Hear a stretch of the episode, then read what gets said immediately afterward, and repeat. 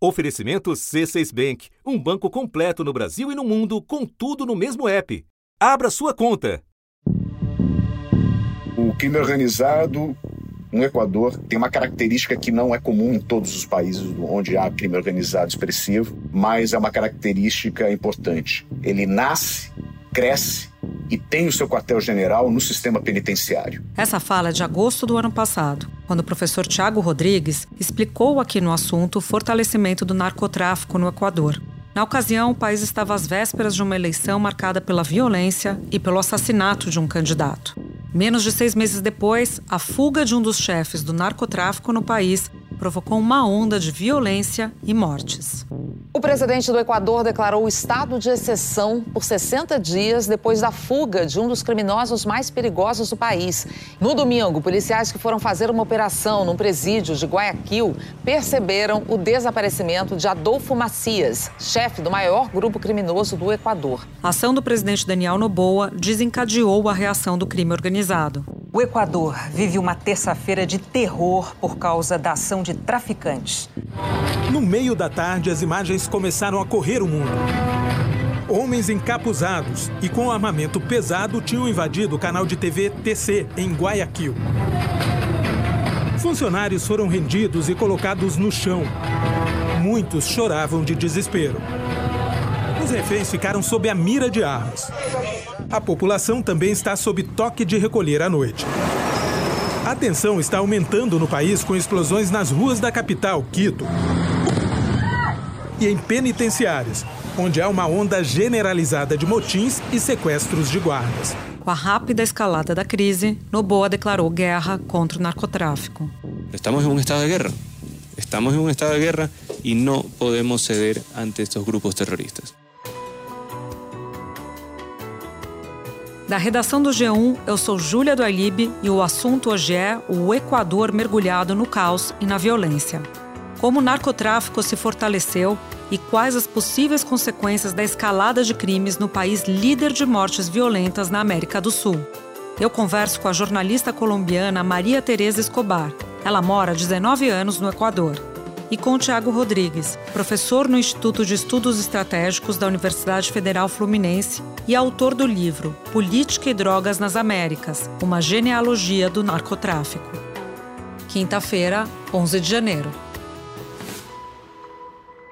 Maria Tereza, a gente conversa no começo da noite de quarta-feira, então eu quero começar te perguntando qual é a situação em Quito e como foi o dia na capital. A normalidade está voltando aos poucos a, a Quito e a Guayaquil após um dia cheio de violência, uma noite complicada.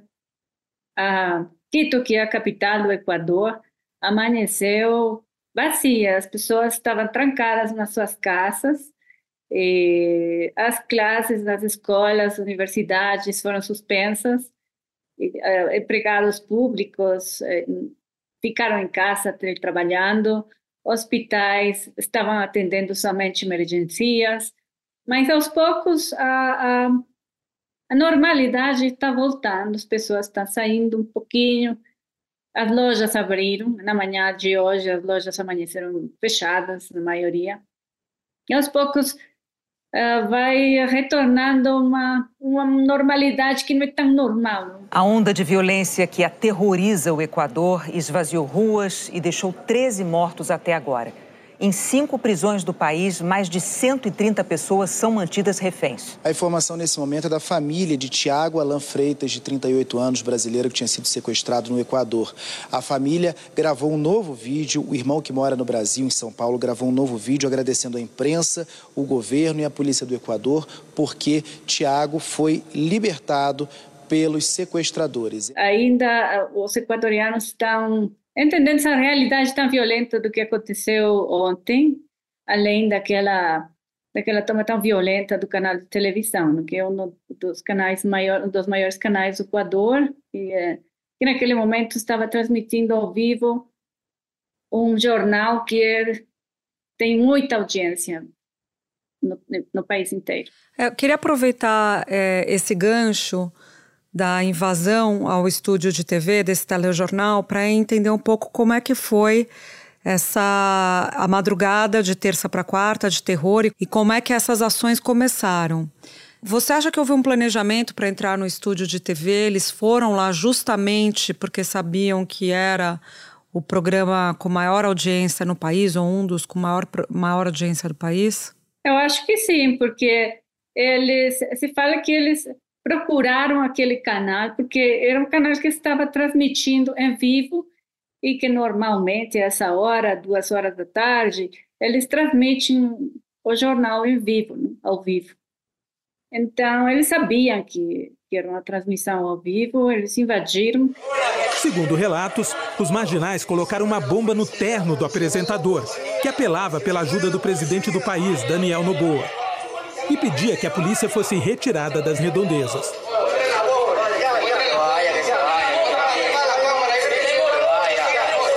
Em outro momento, um homem mostrava para a câmera o que parecia ser uma bomba Segundo testemunhas, tiros foram disparados. Agora chama a atenção que as 13 pessoas que invadiram o canal e, que foram presas pela polícia numa operação é, muito limpa, não houve pessoas mortas, é, lograram resgatar os reféns.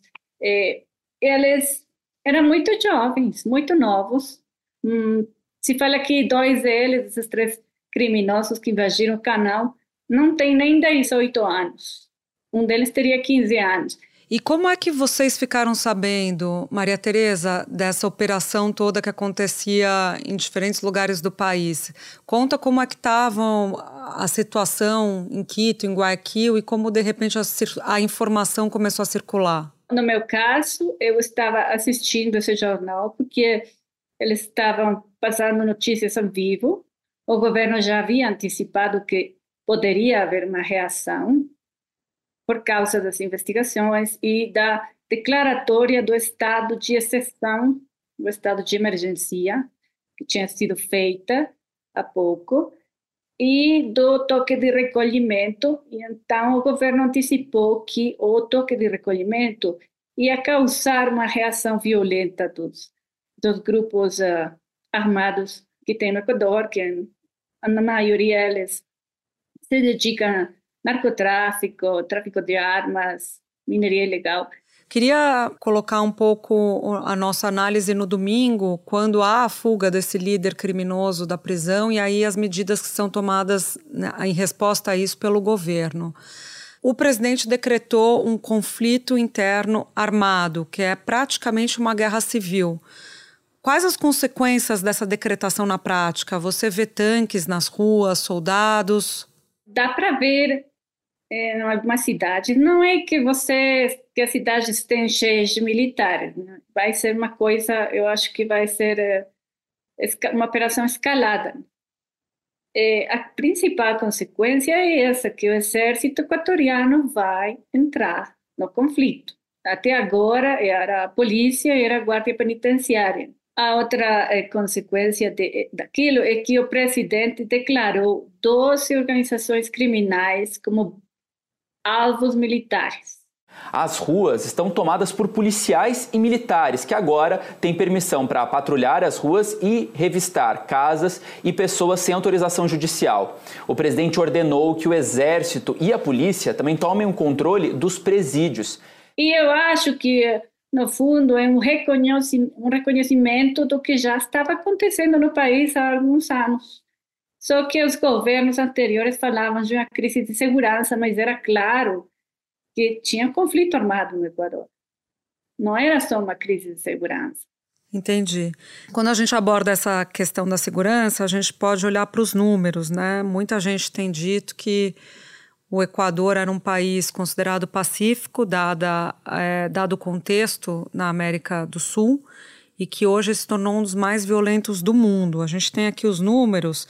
A taxa de homicídios por 100 mil habitantes era de 5,8 em 2017 e agora, em 2023, chegou a 46,5. Como é que a população tem reagido a isso e quais são os temores para o futuro do país, Maria Tereza?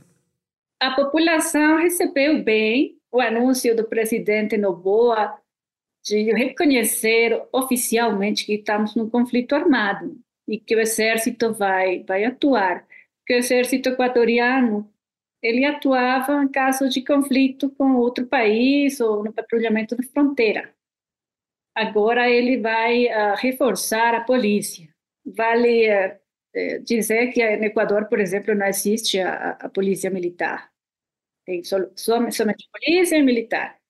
Então, o exército equatoriano vai intervir. Esses números que você, Júlia, cita, eles mostram que o conflito armado já começou em 2019, pelo menos, com toda a força. Desde 2019, a, taxa de, de morte violenta quadriplicou. No Equador, tinha uma taxa ainda mais baixa que da Argentina, que era um país super pacífico, super tranquilo, virou o país mais perigoso da América Latina e for medido pela taxa de morte violenta. Tem distritos na cidade de Guayaquil onde aquela taxa que você diz que é de 40 pessoas é de 114 pessoas. Então, existe eh, conflito, conflito interno. É bom que o presidente tenha reconhecido isso é bom que, que já não falemos mais de uma crise de insegurança, porque insegurança é você ter roubado a sua, seu telefone ou ser assaltado na rua. Isto não é ser assaltado na rua ou que alguém roube seu dinheiro, não. Isso aqui é um conflito armado. Esses grupos, esses 12 grupos estão armados, tem ao redor de umas 20 mil pessoas, né? 20 mil criminosos trabalhando com eles. Então, não é uma coisa pequena. Maria Tereza, agradeço demais sua participação aqui com a gente. Desejo muita sorte para você, paz também por aí. Obrigada, Júlia, e tomara que com estas medidas a crise possa ser manejada. Eu acho que vai ser uma coisa de longo prazo, infelizmente.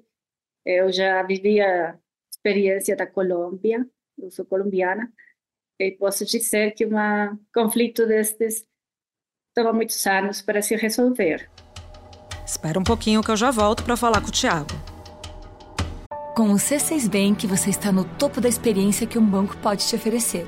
Você tem tudo para sua vida financeira no mesmo app, no Brasil e no mundo todo.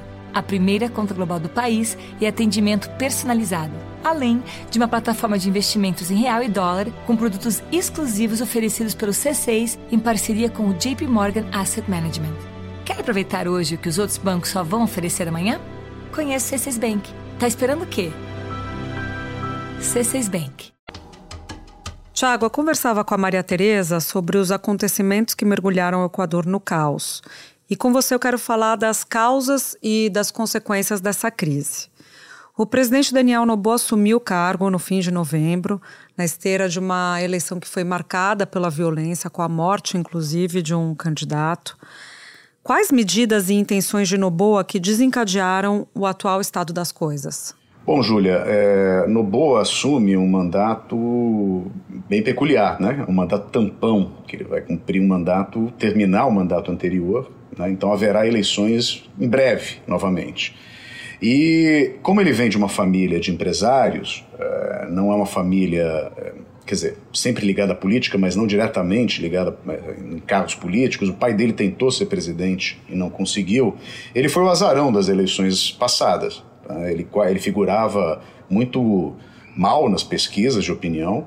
Mas depois do, do, atentado que matou o Fernando Villavicencio, é, houve uma reviravolta. A semana que antecedeu as eleições, projetou algumas pessoas, inclusive o Noboa, com um discurso de mano dura, como se chama, né? de repressão total ao narcotráfico no país. Esse discurso fez é, é, a campanha dele crescer muitíssimo, levando ao segundo turno e consolidando a vitória. Daniel Noboa, candidato da direita, venceu o segundo turno das eleições no Equador com 52% dos votos.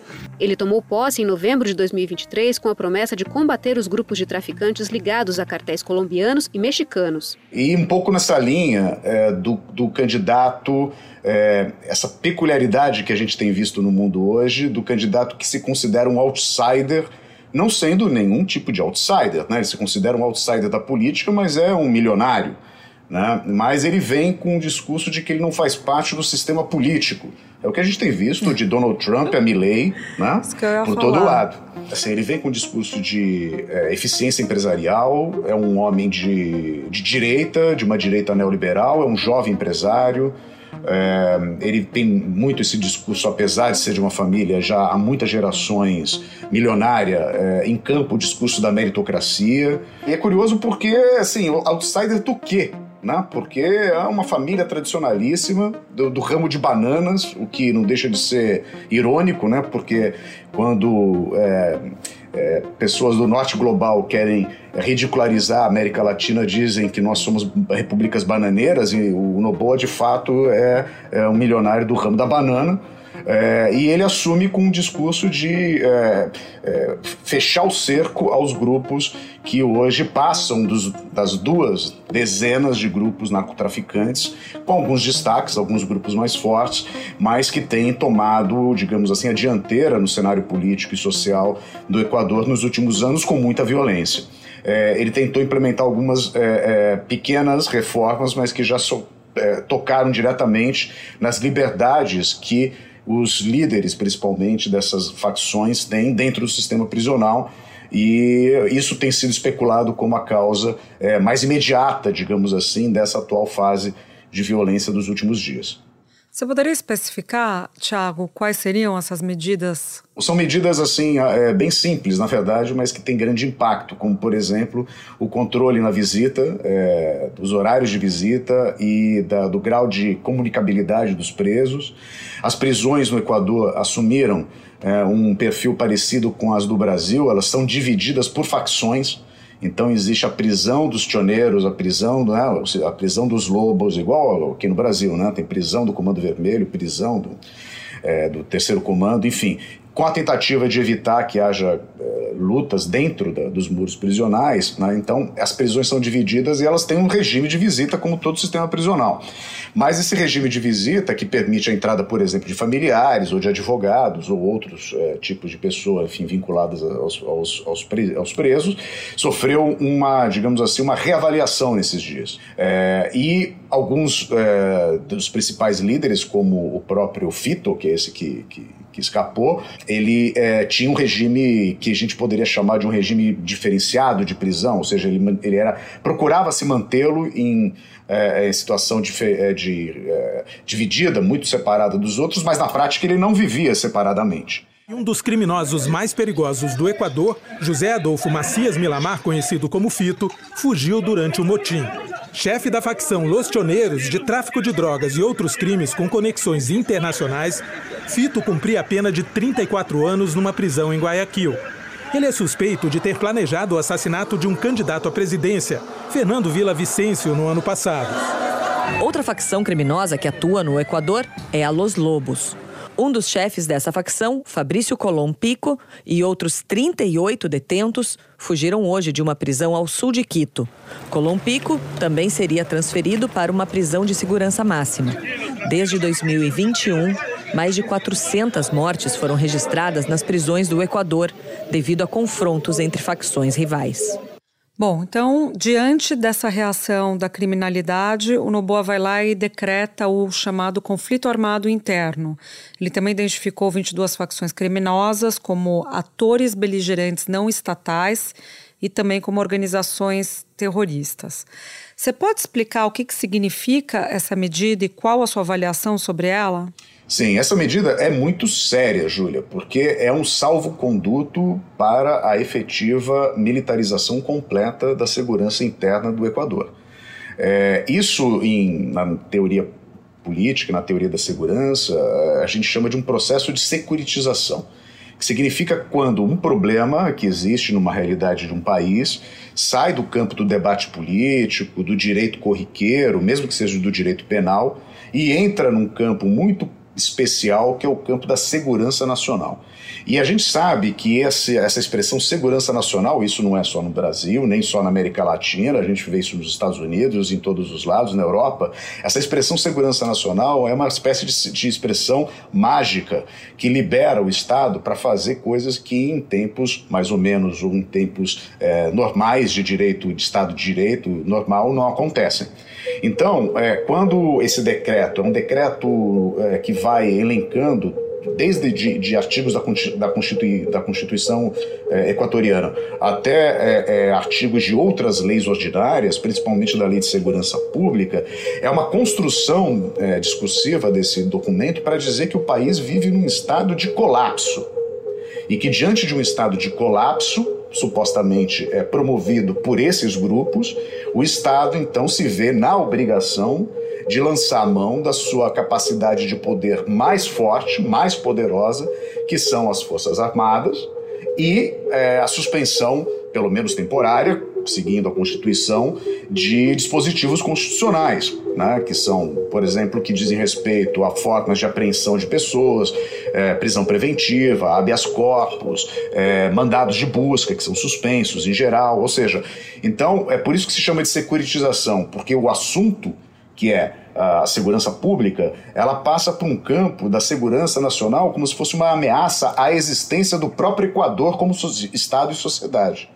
E essa, diante de uma ameaça tamanha, se justifica uh, medidas extremas, né, que são medidas do campo, não da política corriqueira, mas do campo da guerra. E pelo que você explica para a gente, é algo que vai muito além da GLO, né, que é a nossa garantia da lei e da ordem, que é a autorização presidencial para as Forças Armadas fazerem um policiamento de rua. É, exatamente, é muito mais. O Brasil, a Constituição brasileira também prevê né, estado de sítio, estado de exceção em caso de comoção interna e tal.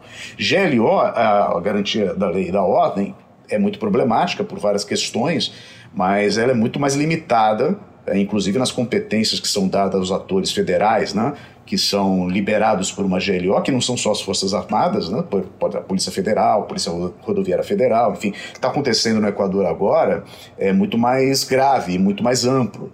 Né? É, uma, é um estado de exceção decretado, declarado pelo governo central, para é, supostamente dar conta dessas, dessas reações violentas do, do crime organizado no país. Agora, apesar dessa medida tão extrema que você descreve, ele teve apoio político, né? Teve, e se é, é, a gente pode fazer assim um pequeno prognóstico para os próximos dias, ele deve continuar tendo. É, a gente deve assim imaginar, e isso daí não é bola de cristal, é, é, são duas coisas na verdade.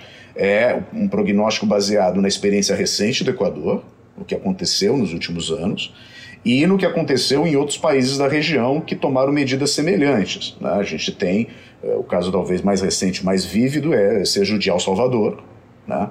é, que toma medidas é, super punitivistas para lidar com o crime organizado no país e que com, conta, e já não é de hoje, já conta com, com um período já de quase dois anos desse tipo de política e com apoio popular e apoio político. O estado de exceção foi prorrogado diversas vezes e dura até hoje com a suspensão de direitos constitucionais, como a realização de assembleias e inviolabilidade de correspondências. A medida também autorizou prisões sem mandato e que os detentos não tenham direito a um advogado. Mais de 65 mil pessoas foram presas desde então, o que levou El Salvador a ser o país com maior número de presos no mundo em relação à população, de acordo com a organização Ordem Prison Briefing, que é ligada à Universidade de Londres. Organizações de direitos humanos denunciam que pessoas inocentes foram presas por causa dessa política e dezenas morreram sob custódia policial. O controle da comunicação garantiu uma alta aprovação do governo. E Bukele já anunciou que vai disputar a próxima eleição presidencial, contrariando a Constituição de El Salvador, que veta reeleição no país. É, lembrando que no México aconteceu coisa parecida também, quer dizer, apesar da, da extrema violência das, dos últimos quase duas décadas já de guerra contra o narcotráfico no México, o apoio, que já foi maior à guerra contra o narcotráfico no México, é, nunca deixou de existir. Então, assim, é, a, a, a, a população civil a cidadania é, assustada, e volto a dizer, com razão, os altos índices de violência, se deixa, digamos assim, é, convencer por, a, por, a, por, medidas que são é, aparentemente mais eficientes, mas que não resolvem o problema. Elas são grandes medidas de choque e que não vão às causas estruturais. Eu queria explorar com você os fatores que levaram o Equador a chegar a essa situação de caos na segurança. Você pode explicar, por exemplo, como a repressão ao tráfico em países como a Colômbia, que você citava há pouco, colocou o Equador na rota internacional do tráfico de drogas? Existe uma, um fenômeno é, no, no, chamado combate ao narcotráfico que se chama é, efeito balão.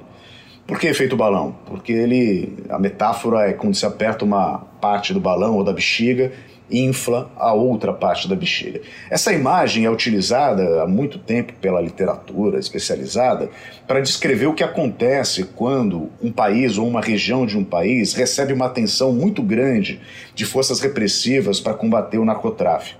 O que, que acontece? Né? As atividades ilegais daquela região ou daquele país tendem a migrar para outros lugares. E essa migração é relativamente rápida, porque a lucratividade do narcotráfico é muito grande. Então há muitos recursos para bancar, para custear esse, essas novas rotas ou novos, ou novos lugares para produção de drogas ilegais.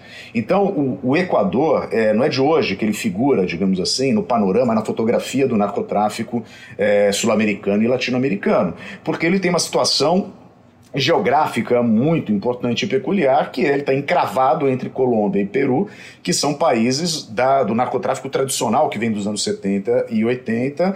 A Colômbia continua sendo o maior produtor mundial de cocaína, é, apesar dos planos Colômbia e de outros planos é, é, subsequentes. Então, o, o, Equador sempre esteve como um, um, lugar de válvula de escape, uma espécie de é, é, lugar de é, apoio subsidiário, para as atividades de grupos narcotraficantes é, colombianos e peruanos. Só que nos últimos anos, o que aconteceu foi que a ênfase no combate ao narcotráfico, tanto no Peru, mas principalmente na Colômbia, é, provocou novamente a aparição do efeito balão os grupos narcotraficantes colombianos, eles se pulverizaram. Não existe mais grupos grandes e bem articulados como aqueles dos anos 80, de Pablo Escobar, aqueles cartéis, etc. Os grupos ficaram menores e com menos capacidade, portanto, de distribuição internacional do produto. Com isso, precisaram começar a fazer alianças com outros grupos. A entrada dos mexicanos na região explicam bastante esse processo, mas isso é um outro caso. Mas o Equador passou a ser não mais um, simplesmente uma válvula de escape ou um espaço subsidiário, mas uma, uma, uma via é, de exportação muito importante, alternativa para cocaína e também para heroína colombianas e peruana. Né? Então, essa, essa via de, de, de, de, acesso é importante, por quê? Porque o, o, Equador é um país pequeno, é um país que tem dois portos importantes, de Guayaquil e de Manta, é, existe um narcotráfico importante do Pacífico, do Transpacífico, principalmente hoje em dia por conta das drogas é, sintéticas, é, o que a gente vê, a chamada epidemia dos opioides nos Estados Unidos, o uso cada vez mais visível de drogas sintéticas como a ketamina, metanfetaminas, etc. Essas drogas, elas não são da mesma categoria das drogas como a cocaína e a heroína, que eu, ironicamente, chamo de drogas do agronegócio do narcotráfico, né? porque elas precisam de plantação, elas precisam de processamento das plantas, elas precisam de laboratórios intermediários, aviões, etc. Uma, uma droga sintética é uma droga produzida a partir de outros produtos sintéticos. Então a logística e a dinâmica internacional são completamente diferentes.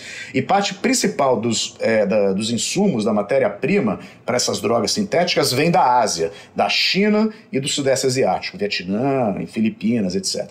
Então o Equador também passou a ser uma, uma rota para entrada dessas, dessas substâncias que vêm para o mercado é, é, americano, basicamente, mas que tem uma entrada via Pacífico, e da cocaína é, sul-americana em direção ao mercado asiático. Também com, da cocaína é, é, sul-americana com em direção aos Estados Unidos. No caso do Equador é um país, no caso da, da, da costa é, é, pacífica do México, são regiões que antes eram meio periféricas nesse narcotráfico, mas que agora passaram a ser importantes pelas mesmas razões do Equador, ou seja, são regiões de entrada de, de é, é, substâncias é, é precursoras de drogas sintéticas, etc. Então, nessas regiões começa a haver o quê? é, é, coligações de grupos narcotraficantes internacionais, principalmente os mexicanos, que vêm, fazem coligações com os grupos locais para poder viabilizar o trânsito de é, drogas e outros produtos ilegais também que fazem parte desse circuito, como armas e, e outras e outros é, a mineração ilegal, enfim, outros produtos ilícitos, né? E, é, e nessas regiões contíguas o negócio vai se associar com grupos maiores. Então não é à toa que os Los Choneros e Los Lobos, que são esses grandes grupos atua atuais do Equador, estão já associados a grupos mexicanos, como o cartel de Sinaloa e o cartel Jalisco Nueva Generación. É, são espécies de joint ventures internacionais que esses grupos fazem com sócios locais para poder viabilizar o negócio. Impressionante, Tiago. Já não bastasse então toda a questão da entrada desses grupos de outros países e da cocaína, você tem agora de lidar com a entrada do material sintético, né? Que é uma outra grande questão. Bom, queria terminar falando sobre a política no Equador. O presidente Noboa foi eleito para um mandato tampão até o fim do ano que vem. Estão previstas novas eleições para maio de 2025. Essa crise, ela ajuda ou atrapalha uma tentativa de reeleição de Noboa? O que dá para dizer hoje é que essa crise vai ser crucial para o futuro político do Noboa. É, se vai ser favorável ou não, ainda é cedo. Né? Por quê? Digo cedo, vai depender dos resultados imediatos da política repressiva que ele começou a fazer agora. Há uma possibilidade de que é, dê certo, entre muitas aspas, se Noboa conseguir estabelecer algo que foi quebrado nesse processo da, das eleições é, mais recentes é, no Equador, que é um equilíbrio de forças entre os grupos ilegais, e o sistema político equatoriano. É, falando assim, parece muito cínico, né? mas é como funciona. Ou seja, o crime organizado é, ele é, é um negócio. A penetração junto às instâncias públicas, ao poder político, não visa a criar um Estado narcotraficante, mas visa a facilitar a, o negócio. O Equador é um país que já tem grandes vantagens para o crime organizado é, exercer uma, um sucesso e proliferar, porque, por exemplo, é um país de economia dolarizada. A moeda corrente no país é o dólar. Isso facilita muito a lavagem de dinheiro, por exemplo, porque não é preciso nenhum tipo de câmbio de moeda. É, as transferências internacionais são facilitadas em moeda estadunidense. O que aconteceu foi que o desequilíbrio no sistema é, colombiano é, e mexicano, a, a grande competição desses últimos anos pelo mercado estadunidense, basicamente de drogas sintéticas, né, além das antigas cocaína e heroína, abriu uma competição é, franca, aberta realmente, e essa competição é violenta como, como é, costuma ser no, no, no, mercado ilícito. Então, o Equador, que passou a ser um, um, um cenário é, é, um, importante, não subsidiário mais nesse, nessa, nessa trama, é, começou a ter vários grupos. Então, o número de grupos ser grande, é, no Boa disse são 22, mas enfim, mesmo que haja dois grandes, é, os Lobos e os Tioneiros, e outros tantos menores, há, há, o, que, o que provavelmente vai acontecer, se for seguir o, o script, Júlia, de outros países, o que Noboa vai procurar fazer é, com, a medida, com as medidas repressivas e as autorizações legais do estado de exceção e de comoção interna, ele vai procurar ajudar a esse equilíbrio do crime organizado acontecer. Como é que isso acontece? Como é que o Estado pode ajudar a voltar a ter um equilíbrio? É combater uma série de grupos menores, para que um grupo maior assuma a hegemonia do crime organizado. Se isso acontecer, com a ajuda do Estado, porque o Estado coíbe os menores e facilita a hegemonia dos maiores, aí a violência explícita tende a diminuir. Porque a competição pelos portos, pelos aeroportos, pelas zonas de fronteira, vai diminuir também, porque são menos atores disputando espaços que são os mesmos. Se ele for bem sucedido para conseguir reequilibrar, ou seja, eliminar os peixes menores, deixando os peixes maiores trabalharem, é possível que esses índices de violência, é, essas é, aparência, essas, é, esses momentos de violência explícita, carro-bomba, invasão de televisão, invasão de shopping center, invasão de colégio, esse tipo de coisa deixe de acontecer, porque essas ações são ações de pressão contra o Estado, são ações de pressão contra o governo. É, e elas devem cessar na medida em que o negócio ganhe um equilíbrio que seja lucrativo para os maiores. É um tipo de análise que a gente faz, quem, quem estuda crime organizado, porque a, a, o discurso político é vamos combater o crime organizado.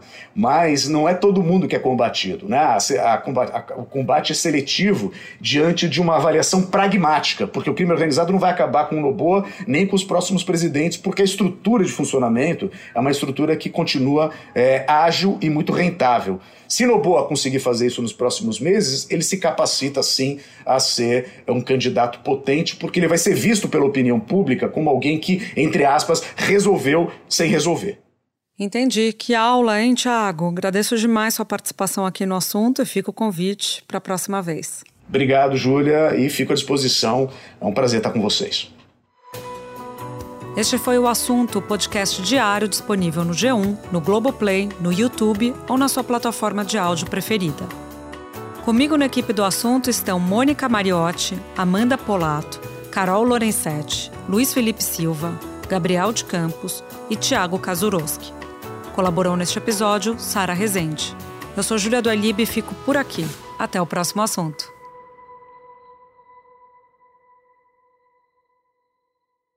Você no topo da experiência financeira que um banco pode oferecer. Escolha um banco completo no Brasil e em qualquer lugar do mundo. Abra sua conta no C6 Bank.